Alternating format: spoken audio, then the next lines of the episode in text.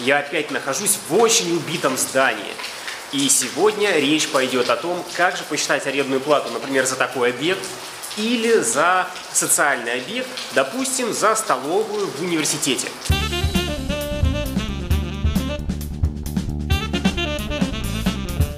У нас на канале уже есть видео, в котором я рассказываю про оценку аренды коммерческих помещений.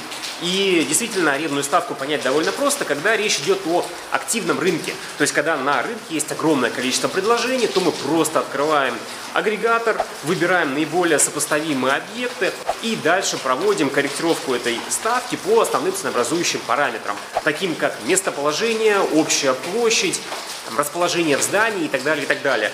Этих э, ценообразующих параметров довольно много, э, но даже если мы берем некое усредненное значение, даже не проводя эти корректировки, то мы все равно плюс-минус понимаем, какая должна быть адекватная ставка. А теперь давайте поговорим про э, студенческие столовые. Чаще всего университеты расположены в центральной части города. И арендная ставка должна быть, значит, высокой. Ведь э, столовая – это торговый объект. Если мы смотрим на торговые объекты, например, в Санкт-Петербурге, то арендная ставка может составлять одну, две и выше тысячи рублей за квадратный метр в месяц. Но, с другой стороны, столовая – это социальный объект. И местоположение в самом здании университета у нее не самое приятное – Потому что чаще всего она находится где-нибудь на втором этаже, за лестницей, там, возле туалета, но э, самое главное то, что ограничен доступ. То есть потенциально этой столовой могут пользоваться только сотрудники, только учителя, там, профессора и только студенты. Все. А чаще всего никто не делает столовые, которые открыты для всех, которые располагались бы на первом этаже, имели бы отдельный вход с улицы. Такого я не помню. Кстати, возможно, когда я учился в первом университете Бойч Бруневича, если мне память не изменяет, то там а, столовая э, была как раз-таки расположена на первом этаже, и, по-моему, даже в нее можно было а, войти любому желающему с улицы. Еще она находилась до КПП. Но это редкое исключение, чаще всего столовая находится где-то в глубине здания. И э, ректор, конечно же, всегда заинтересован в том, чтобы накормить своих студентов за максимально приемлемые деньги. Ну и, конечно же, второй момент, чтобы еда была максимально вкусной. А как выбирается поставщик? По идее, э, университет должен проводить конкурс и выбирать компанию на конкурсе. Тот поставщик, который предлагает наименьшую цену за свои услуги, тот, конечно же, и побеждает. Изначально в этом конкурсе университет обязательно должен заявить о величине арендной платы. Вот эта арендная плата, она э, чаще всего начинается с каких-то небольших значений. Но если речь идет о университете, то эта недвижимость находится в федеральной собственности. Соответственно, Росимущество заинтересовано, чтобы э, вся недвижимость, находящаяся в собственности государства, сдавалась по рыночным ставкам. И если университет, например, сдает в аренду э, столовое помещение 100 рублей за квадратный метр, а вот на рынке везде вокруг 1000 рублей, то где-то тут несоответствие. И если оценщик будет писать арендную ставку 100 э, рублей за квадратный метр, то любой проверяющий абсолютно точно посмотрит, что э, что-то не то, ребята, вы что-то не то сделали. И хотя даже можно провести, исходя из там, сравнительного подхода, корректировки на то, что помещение находится э, в глубине застройки, что есть ограниченный доступ и так далее, и так далее. Но все равно, вот у нас рынок, вот 1000 рублей, а здесь стоит 100 рублей. Как же с точки зрения логики определить арендную плату в, таком случае? Есть очень логичный вариант для того, чтобы посчитать арендную плату. А, речь идет уже не о сравнительном подходе, а речь идет о доходном подходе, когда мы можем сформировать доходную модель нашего арендатора. То есть изначально, когда, например, столовая приходит в университет, то она составляет для себя финансовый план.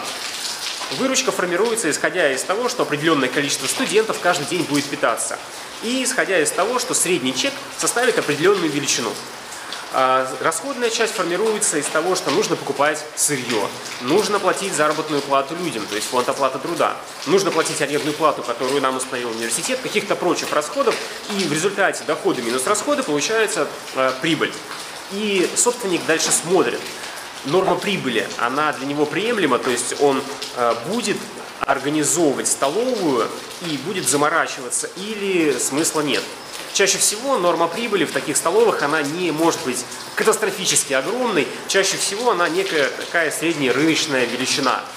А дальше, если речь идет об университете, который не знает, э, какую арендную плату поставить, но он знает, с одной стороны, количество посетителей этой столовой, он хочет видеть определенный средний чек, и он понимает среднюю норму доходности для таких объектов тогда у нас арендная плата в нашем уравнении будет неизвестным. То есть, с одной стороны, мы также выстраиваем доходную модель, а в расходной модели мы вычитаем затраты на сырье, затраты на фонд оплаты труда, арендную плату мы не знаем и вычитаем э, норму прибыли по в среднем по рынку. В результате наша неизвестная арендная плата становится известной. Такой подход мне кажется очень логичным, но чаще всего, если речь идет о каких-то сомнительных схемах, то э, есть возможность эту арендную плату завысить или занизить.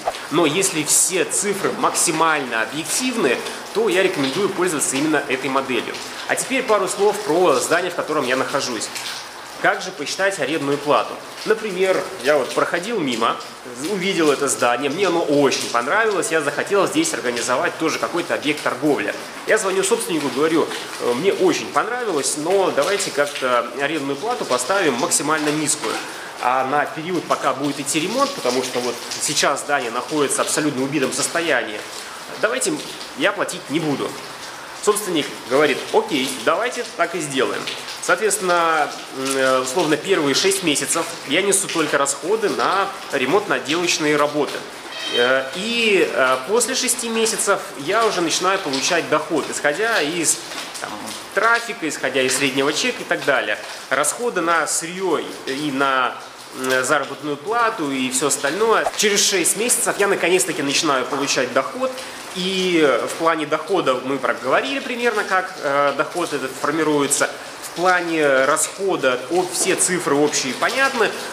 Норма прибыли мы берем среднюю по рынку, а арендная плата у нас неизвестна. Нам нужно понять, какая у нас арендная плата была бы интересна для того, чтобы э, все эти инвестиции осуществились и в итоге суммарный доход за весь период был положительным. По сути, мы выстраиваем точно такую же модель, как в столовой, но здесь у нас получается еще инвестиционная фаза. Друзья, на этом по теме видео все. А, я надеюсь, что вы почерпнули для себя какую-то новую полезную информацию. Если у вас остались вопросы, то, конечно же, задавайте в комментариях. И я обязательно на все вопросы отвечу. Если вам понравилось это видео, ставьте лайк. И, конечно же, не забывайте подписываться на канал. И до новых встреч!